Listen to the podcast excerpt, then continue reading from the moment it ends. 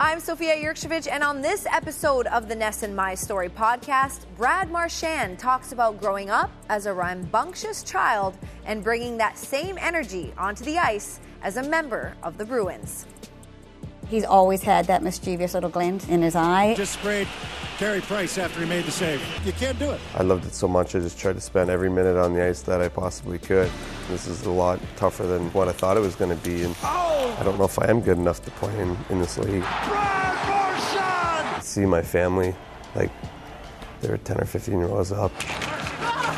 And he's pounding on the glass. He's pointing up to us. He's pointing up at us. Knowing that we were going to win, having them there was, was pretty cool.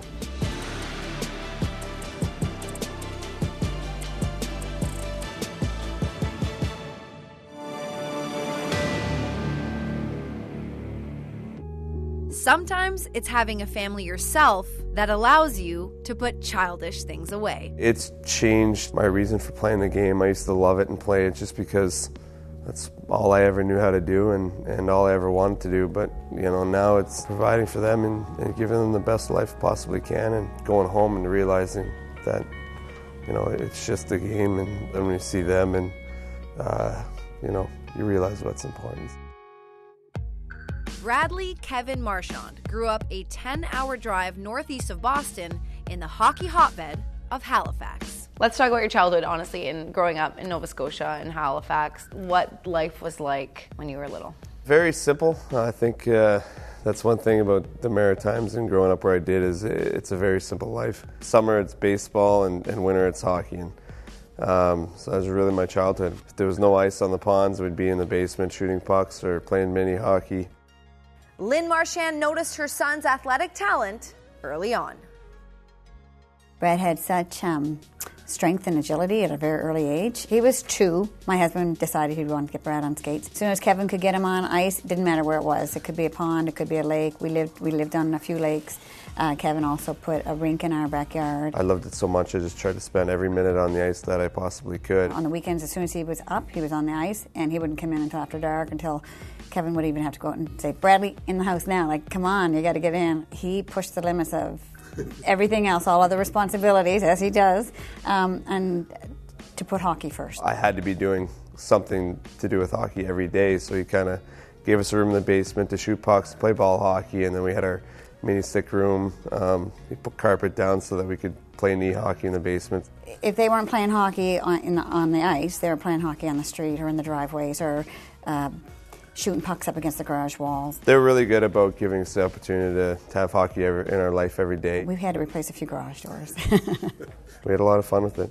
Did a lot of uh, people have backyard rinks, or was yours the rink that everyone went to? So when I was younger, like, you know, two till, uh, I'd say probably uh, seven or eight, we had a, a, really tight neighborhood. All my uncles, cousins, um, we all lived on the same little cul-de-sac. So we'd all kind of congregate to, to our house and, and uh, uh, we'd have huge, huge hockey games. And when we were younger, we couldn't all skate. So we'd just kind of be flopping around out there. And um, it was a cool little setup because we had our, our ice rink, but we had a huge hill right behind it. So, you know, we'd, we'd kind of roll from the ice rink down to the hill and toboggan with our skates on and then walk back up, jump back on the ice. And so we, we would just spend hours out there every day and uh, we had a lot of fun with it. Oh my God, that actually sounds amazing. Yeah, we had a lot of fun with yeah, it. when you're little and you just spend all day outside, you don't even remember what time it is. Like Yeah, exactly. It uh, and he was really good about putting lights up,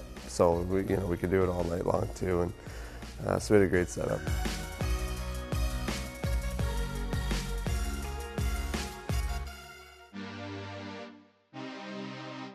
So let's talk about what you were like when you were a kid. What Yeah. kind of a uh, a little boy where you around your parents and cousins? I, I think we were all kind of brought up the same way. We we just very rambunctious and uh, mischievous. we were always trying to find trouble to get into. Well, I have to say with Bradley Kevin, and he knew it, but he's always had that mischievous little glint um, in his eye, and he was born with it. He, it didn't develop as in time. He was not a child to sleep. He was only ever like a 20 minute napper because he had so much energy. He was just go, go, go. His brother is only 15 months younger than him.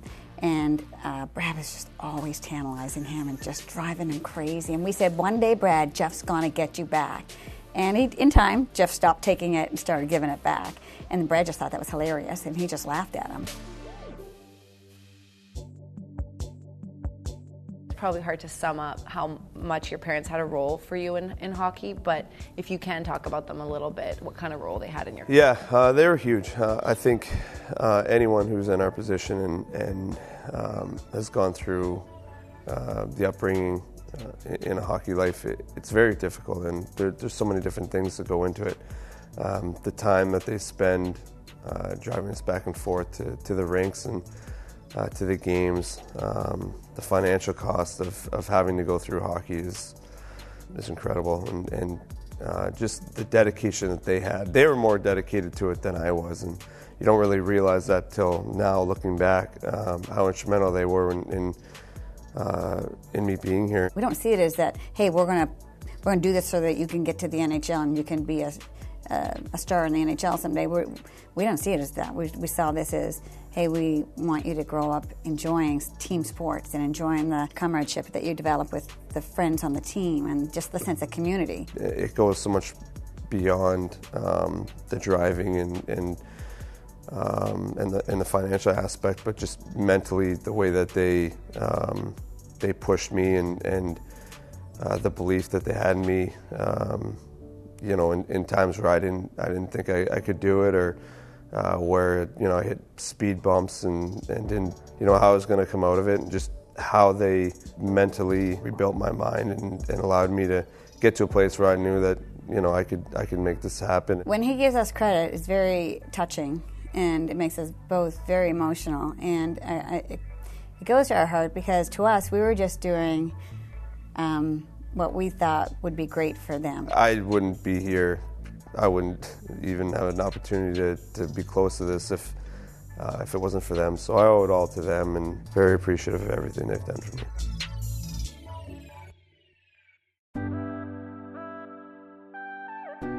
Leaving home and heading further north, at age 16, Brad joined the Moncton Wildcats in the Quebec Major Junior Hockey League. He had been drafted to the Quebec Major Junior League, and we knew he'd be going to Moncton. Now, we were very fortunate because Moncton's only two and a half hours away. But I cried. I said, no, I don't want him going away at 16. And no, Kevin say, you know, Lynn, he may make it to the Q League. No, not at 16. He's too young. Marchand shoots, scores!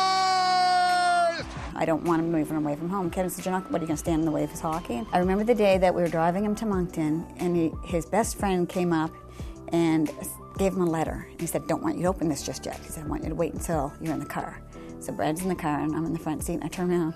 And his head's against the window and he's got tears streaming down his face. And he's got the letter open. So you knew Justin really got to Brad's heart. And I'm sitting there crying and thinking, you don't have to do this, Brad. Like, you don't have to go. We can turn around and go back home right now. You know? And he said, no. He said, I'm going to go. It was really hard to leave him. But he never called back and said he wanted to come home. But he always kept in contact because he knew he, he missed home. Along the boards, back behind the net, Marchand, the shot in front, the score!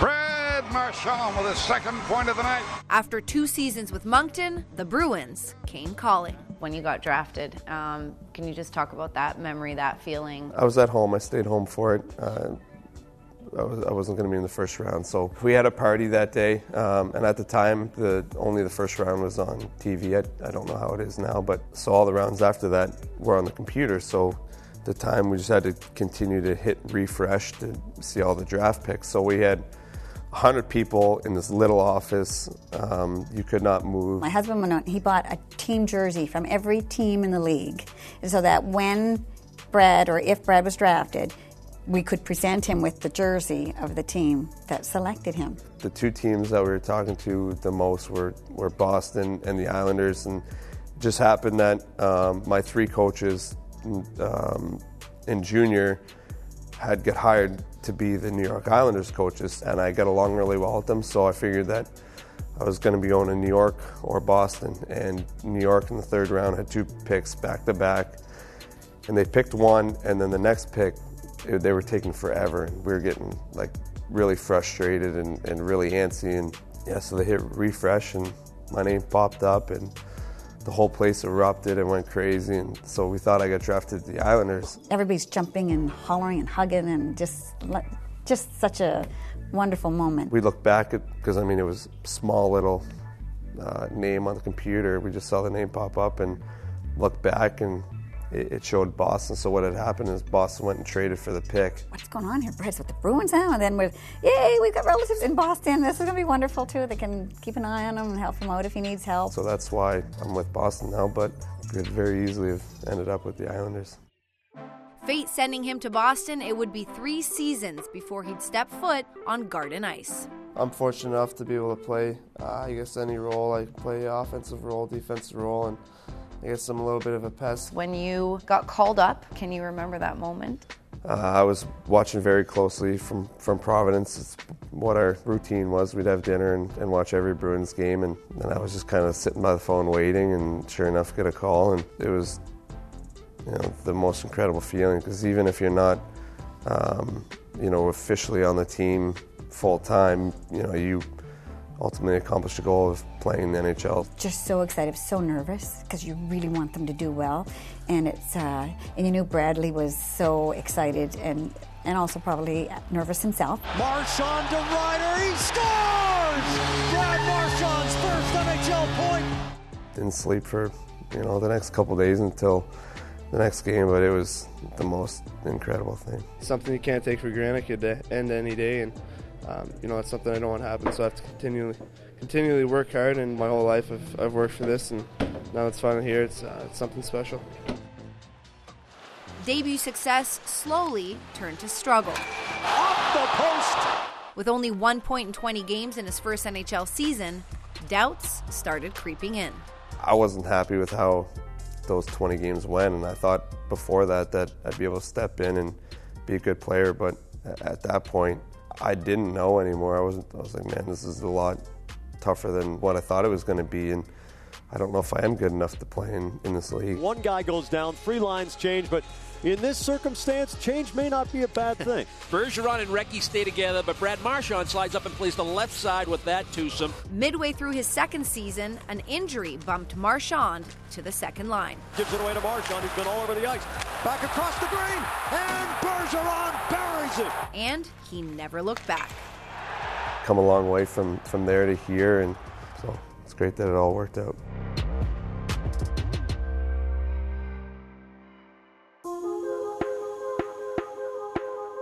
The Montreal Canadiens take both of the first two games in Boston and send the Bruins up against the wall. In 2011, Brad got his first taste of postseason adversity. We went down two games to nothing, and we came back and we had a meeting that Mark, Mark Recchi kind of started, and, and I think that really kind of brought us back down because uh, you know we were pretty close to hitting that panic button, and he kind of really calmed us down and, and settled everything, got us back to being confident and focusing on that next game. And we, we fought our way back into that series. Marchand scores! Brad Marchand! Recchi's inspirational words fresh in their minds, Brad and the Bruins went on to defeat their rivals. The Bruins knock out Montreal! Six goals, six assists in the first three rounds of the playoffs, Brad Marchand quickly became a household name. Brad Marchand in front! Defeating Tampa Bay in a thrilling Game 7, it was on to the final test in Vancouver. He's learned the game. He's open minded. He's got a little cockiness to him, which you like, but that endears him to his teammates. Loose puck to Marchand. Banks it to himself up the right wing. Marchand going towards the net. Put it on net and he scores! What a goal by Brad Marchand shorthanded. I think a lot of it was, uh, you know, lucky bounces and, and uh, you know, lucky shots that uh, most of the time don't go in. And you know, they, they found the net tonight, but uh, that's how it goes a lot of times. Bergeron chipped it in front. Marchand a backhand, and he scores on the doorstep. Brad Marchand. We feed off our, our, fans, and they seem to do the same thing. It just makes uh, makes it a little easier to play with there. Right side, Marchand, a wrist shot, score! High glove side on Luongo. Brad Marchand, and the Bruins have a one 0 lead. Saying the right things and meaning it and having your fellow players buy in.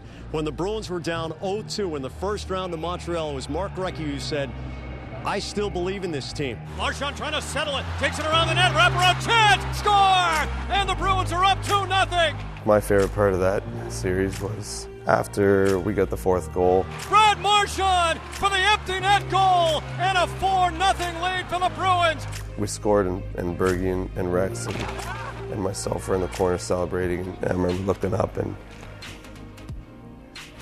I could see my family, like they were 10 or 15 rows up. And he's pounding on the glass. He's pointing it to us. He's pointing it at us. Such heartwarming um, moments that he thought of us at that time. Like he wanted to share that moment with us. Just, uh, you know, knowing that we were going to win and um, having them there was, was pretty cool. So you could see them from the ice, and I'm sure you saw them. And then what? You just tried to focus back back on. No, I was. I started banging on the glass and pointing to them, and then the guys were like, "Hey, enough!"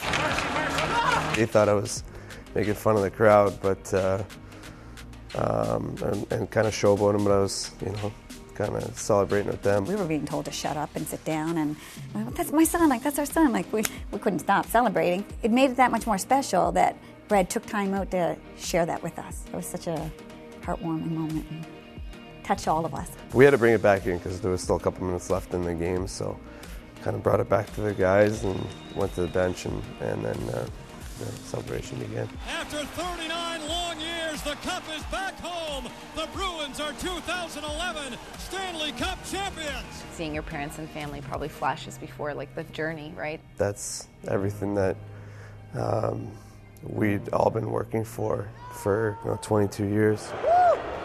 For it to kind of become a reality was, was pretty incredible. We all grew up watching hockey, and you know the Stanley Cup was such a huge accomplishment, and still is. Most of the time, think, "Well, that'll never happen to us. We'll never see the Stanley Cup." Having a Stanley Cup in our home and everybody being a part of that celebration was something they'll all remember for the rest of their lives. It's a moment that may never ever come again. And here's Marchand taking a pop at Landeskog. One of the NHL's most notorious pests is the way he is due to his size as a kid. He knew he had to bring another element to his game. We knew he could score. We knew he could be a great playmaker. What he needed to also prove was that he could be a fourth line grinder and he could be bring physicality if needed. He started to play on that edge and really push those limits. And you know, he's crossed them at times, but it's also got him to where he is today. People would kill to have you on their team, but they hate playing against you.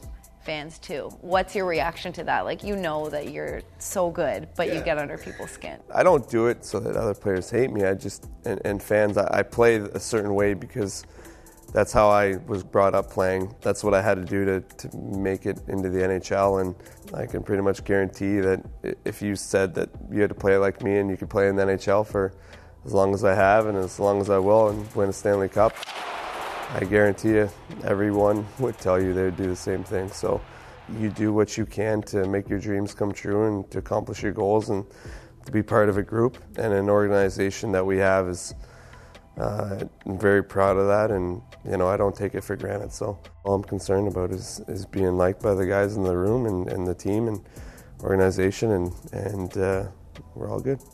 I mean, let's be real though. If you were to ever go to another team, like fans would be so happy to have you. It's just like they don't want to play against you because you're so hard to play against. That's why. Yeah, and I get you know that's I guess compliment, right? That you know they they want want you, but they hate you. So I don't plan on going anywhere anytime soon. So they can hate all they want. How has being a dad changed your life on and off the ice? It's changed, uh, you know, my my reason for playing the game. He's a wonderful dad. A wonderful dad. I used to love it and play it just because that's all I ever knew how to do and, and all I ever wanted to do. But you know, now it's it's so much more. It's about building a legacy for them. He can't do enough for them. He has so much love for them. To be able to have them at, the games and, and to see me do what you know I've been so blessed to do, it, it's pretty incredible. And, and it also makes it a lot easier coming home from you know tough games and you know then when you see them and you know you realize what's important. So especially probably your little daughter who doesn't understand what goes on. So she's like, "Hey, daddy," like you know what I mean? My son gets what what's going on, but she doesn't. And, you know, she could feel that something was wrong, and uh, just it's incredible how they they put it together. And she just flocked to me and was so much more cuddly and, and loving. She's just making sure I'm okay, which is really weird, but uh, you know, it was it was incredible.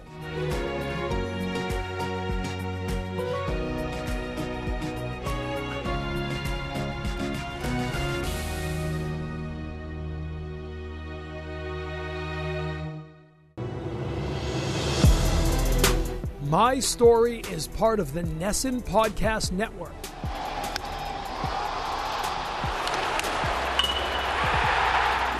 The home for New England sports.